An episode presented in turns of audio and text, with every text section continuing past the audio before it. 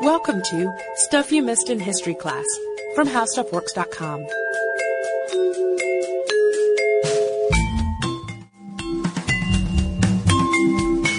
Hello and welcome to the podcast. I'm Sarah Dowdy. And I'm Deblina Chakraborty. And Deblina and I are going to continue our annual tradition of recapping the year in historical and archaeological finds. Um, we've already covered a few in our most recent episode on this. Uh, I don't know, all sorts of things. Everything from terracotta warriors to a possible lost Da Vinci artwork. But we're going to be continuing on with the list today. I don't know though, you should probably issue the warning again that we've got to issue before every one of these episodes. Which one? It's not always stuff that was dug up this year. It's not always stuff that's dug up. It's sometimes just news about things that were dug up a while ago, or it's things that were unearthed maybe from your attic or from although we don't have any of those on this list. No, we don't have any of those. we we do have some some interesting entries though. But we should say again that it's not a comprehensive list. There are many things that we could not include. Of course, every year is full of discoveries and we just included a few that we found the most interesting. And ones we think that you guys will like too. We we always sort of try to tailor a few of these to topics we know our listeners are particularly interested in. And I think the first entry on the list certainly fits that bill. It's about vampires, and we know that you guys like vampires a lot. Vampires in general are having a moment right now. They've been in the news a lot in 2012. Part of that is because of pop culture kind of stuff, but that's not our angle, of course. Um, they've also been in the news because several vampire burials have been discovered this year. Um, the first we're going to discuss was a June 2012 discovery of a vampire pirate a, a double header there in Bulgaria. Yeah, the 700 year old skeleton found in Sozopol near the Black Sea in Bulgaria is believed to be that of the pirate Krivich, which means crooked. The remains had been staked down with metal rods, which was a traditional form of pinning a suspected vampire after death and burial. So thanks in part to the vampire pop culture rage, and you all know which one I'm talking about, the find became a tourist attraction almost immediately, with visitors flocking to the Sozopol churchyard until the remains were finally removed to the Natural History Museum in Sofia. Around the same time, two more stake skeletons were discovered from a similar time frame, about a hundred years earlier than the famous Vlad the Impaler, by the way. They're the latest additions to the roughly 100 vampire graves that have been found in the region. So we have to ask what is the deal with staked skeletons and, and believing in vampires in the first place?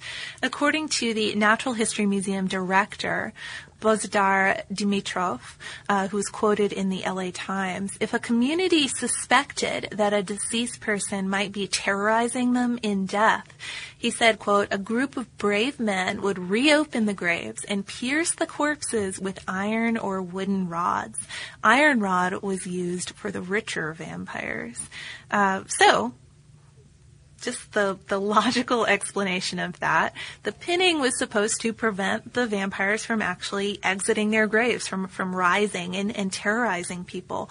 But uh, what I found so fascinating about this story is that uh, not too long after, there was a great Smithsonian article, and this doesn't really count in our Unearthed in 2012. It's an article, but it did have a lot of people talking, a lot of people sharing it with us too. Uh, it was by Abigail Tucker. It was in the October issue, and it was about the Great New England Vampire Panic, where the bodies of suspected vampires were similarly desecrated after death. And Michael Bell, who studied the New England vampires for decades, has documented about 80 exhumations from the late 1700s to the 1800s, mostly in New England. And interestingly, these panics often happen during tuberculosis outbreaks. So one family member might get sick and die, then as others sickened, the first to go was blamed as the vampire. Exhumation was the only way to stop the cycle, and there were various solutions for dealing with the corpse. Flipping it upside down, binding the feet, even beheading it.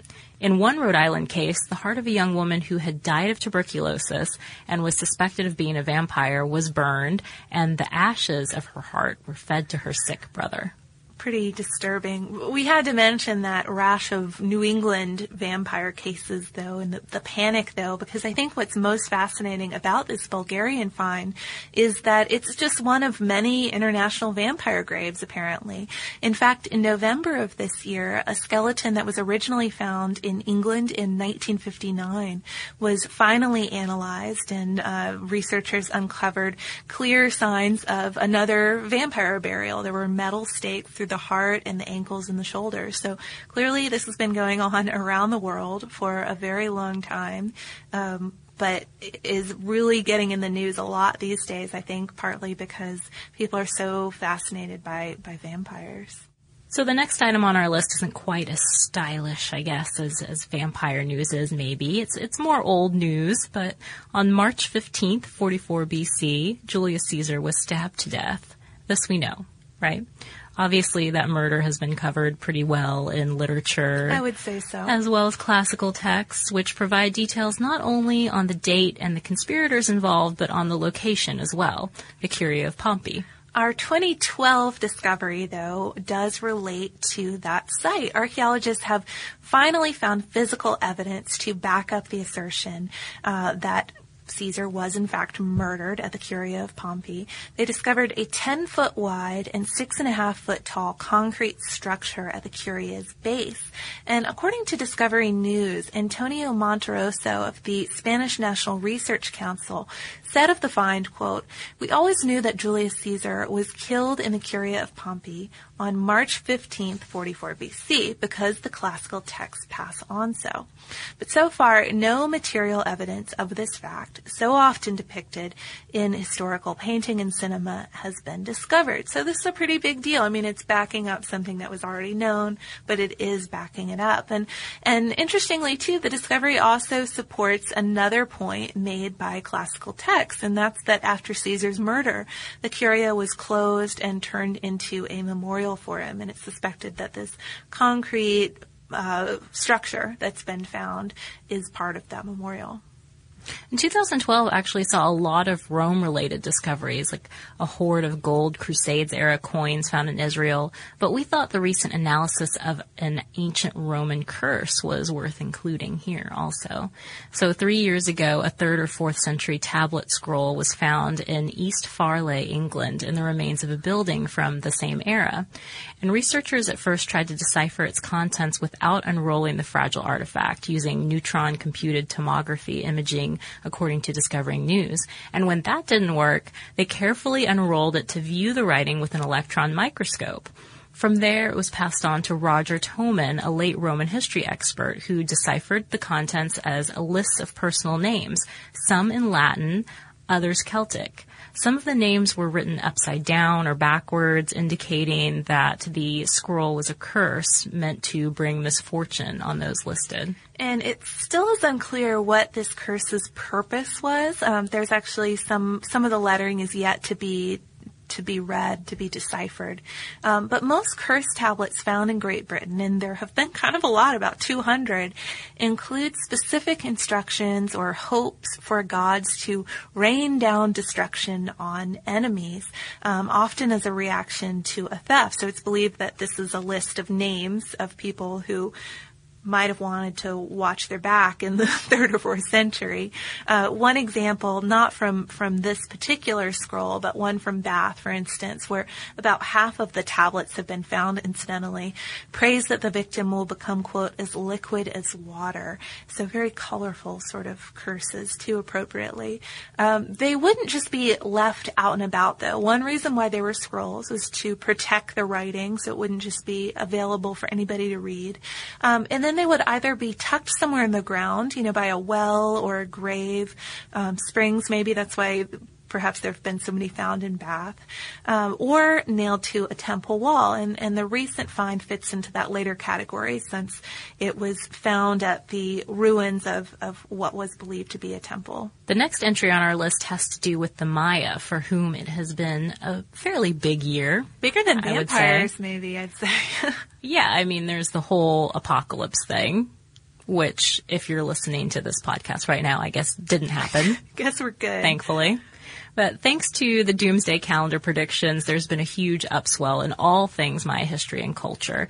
There was also this major archaeological find, for instance, something that draws a bit of attention away from that calendar obsession and highlights the cultural and artistic abilities of the Maya. Yeah, it certainly points out there's there's more to the Maya than the calendar. So if you're gonna indulge that research interest, you might as well go even further with it. But it is, of course, the Temple of the Night Sun, one of the biggest archaeological discoveries of 2012, I'd say. Um, it was a once brilliant red structure covered in these incredibly detailed stucco masks that was just recently uncovered from the Guatemalan jungle where it had sort of been swallowed up by, by greenery over the years.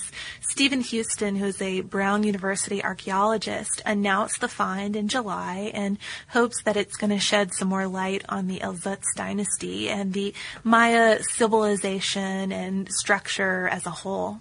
According to National Geographic News, the Maya weren't strongly centralized like the Inca or the Aztecs. Instead, they were a collection of loosely aligned city-states, and El Zotz, while one of the smaller kingdoms, was clearly angling for a strong impression here. So Houston uncovered the site in 2010 following decades old looters tunnels. And at the same time, the Diablo Pyramid was explored. It's a structure topped by a tomb and a royal palace. The temple lies behind the pyramid and had been interred by the Maya, something that allowed for its remarkable preservation. Yeah, and, and we, we kind of hinted at the stucco masks and all of that. Uh, and, and that's really the main thing. I mean, in, in addition to being this blood red color originally, which would have meant that it just glowed in the rising sun and the and the setting sun. But the masks represent a, a, whole new angle for for Maya religious studies too, and open a lot of possibilities there. Houston believes that they represent the faces of the Maya sun god, whose face would, according to their beliefs, change as he crossed the sky. So it would start as a shark face in the morning um, because the sun was rising over the Caribbean it, in the middle of the day, probably when it was like really hot and intense in the uh, area that's now Guatemala, it would turn to this blood drinking mad creature. And then later in the day at dusk, it would turn to a jaguar's face because that was, of course, when the jaguars were just waking up and coming out to, to hunt after sleeping all day. Um, but these stucco representations of the sun god depict all these different figures of, of its phases it would go through during the day. It's also believed that the tomb atop the Diablo pyramid was that of the first El Zotz king, who lived sometime between 350 and 400 AD. So there's still a lot to learn from this find, though. It was abandoned in the 5th century quite suddenly, but it's fairly unique among Maya ruins for its completeness. Usually they'd tear down a structure and build on top of it. Also, only 30% of the facade has been uncovered so far, so a lot to come here probably. It, yeah, it reminds me a little bit of, of the last episode we did on the terracotta warriors and, and how much there is still to learn there as well. According to David Freidel, though, who's a Maya archaeologist, he said, quote, the site will certainly advance our knowledge of early classic Maya religion and ritual practice. So um, a lot to be learned and um, pretty pretty neat. I, I this is one I urge everybody to go check out pictures of it too. It's worth worth taking a look at. But there has been another pretty cool Maya discovery in 2012, and it's one that had me thinking back to our episode on historical alcohol, because as we learned in that episode, a lot of discoveries can made, be made from the gunk and residue that's found at the bottom of old cups, old bowls, various ancient vessels. This year, Dmitry Zagorevsky of Rensselaer Polytechnic Institute and Jennifer Loughmiller Miller Newman, a doctoral candidate at the University of Albany, analyzed the residue found in a 1300 year old vessel from the Mirador Basin in what's today southern Mexico. And the vessel read the home of his or her tobacco, and sure enough, that's what they found inside traces of nicotine. They found this using gas chromatography and mass spectrometry and liquid chromatography mass spectrometry. This find is particularly notable for two reasons. One, it's the first physical evidence of the Mayans using tobacco, and two, the technological methods used promise even better analysis of such vessels in the future. And this is why it reminded me of the historical alcohol episode so much, because if you remember from that show, there's a whole host of problems when you're trying to determine what cups and other vessels actually contain, and not just because the contents are, are long dried up and gone. Um, many vessels were, of course, multi-purpose and contained the residues of all sorts of, of uh, items that they once contained. According to Rensselaer Polytechnic Institute, vessels can also be contaminated by bacteria. They can be damaged by water. You know, water can just wash everything away uh, when they're no longer in use, or they can be contaminated after discovery. And and sometimes they're even clean too. And I remember again from that alcohol episode, the archaeologists were horrified by this when this would happen. But it, if you scrub out that gunk, it's washing away all the all the history of what this could have been used for. Um, this piece, though, the one that was analyzed, is actually a, an older find. It's been a long-term resident of the Library of Congress's collection, but fortunately hadn't had all its contents removed. The label on the vessel, too, Deblina, you mentioned that it's uh, the home of his or her tobacco. That's fairly unique as well. And the only other case of uh, r- researchers finding a labeled vessel like this actually containing what it was supposed to contain came 20 years ago with a cup of cacao. So I guess it would be tricky to cook in a Maya kitchen if everything is labeled differently. One of the things that's really fascinating about the story, though, is the information about how the Mayans used tobacco. According to Loughmiller Newman and Discovery News, they ruled out the possibility that the vessel was an ashtray since there were no chemical calling cards present for nicotine byproducts.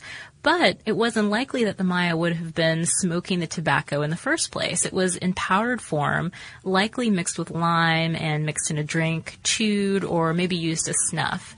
It was strong enough to possibly be hallucinogenic and serve the handy double purpose of repelling serpents. So there you go. I think that seems like a fitting way to conclude our our episode with this hallucinogenic uh, Maya residue and serpent repellent. Yeah, something to muse upon, I guess, if you're getting your New Year's celebration ready. I don't know. What do you think, Sarah? Will, will, your celebration be that exciting? I don't think it's going to be that exciting, but it's also a, a maybe a better image to have than the staked vampires and the Roman curses too. I don't want to send people off into the new year thinking of those sort of things. So, yeah, the cacao maybe, you know, think about stuff like that. I think the interesting thing about all these discoveries, though, is just how they show how, I mean, and we've pointed this out before, how history is this living, breathing thing. It's always changing. Constantly changing. And um, the discovery of the temple especially reminded me of that because we're always talking about these lost sites that are discovered usually in the 19th century or the 20th century. Uh, and it's hard to imagine, you know, people not realizing that King Tut's tomb was there or, mm-hmm. um, or all, all, sorts of, of these sites that we've discussed that just seem like major international attractions now, UNESCO heritage sites. But it's cool to think that there are plenty of places like that still out there, that there can still be this beautiful, stunning temple that's just hidden in the overgrowth in the Guatemalan jungle. Waiting for somebody to stumble upon it. Pretty cool. Unfortunately, there are many dedicated researchers and archaeologists and historians out there who are working on all of this all the time. So we have lots of stuff to talk about. Yeah, fun. It's a lot of fun for us to do this every year. And if you have any more news items from 2012 or any other time that we missed that you'd like for us to cover further, uh, maybe do an update to a previous topic that we've done before, you can write to us. We are at historypodcast at discovery.com or you can find us on Facebook or on Twitter at Missed in History. And we love receiving these kind of stories from you guys throughout the year. This is always the kind of thing that I like to repost on Facebook and retweet, and uh, we count on y'all to recommend these stories to us because, as you mentioned, it's there's so much happening. It's impossible to keep up with it all. So, thank you guys. Happy New Year. Have a great time celebrating, and we'll see you in 2013. For more on this and thousands of other topics, visit howstuffworks.com.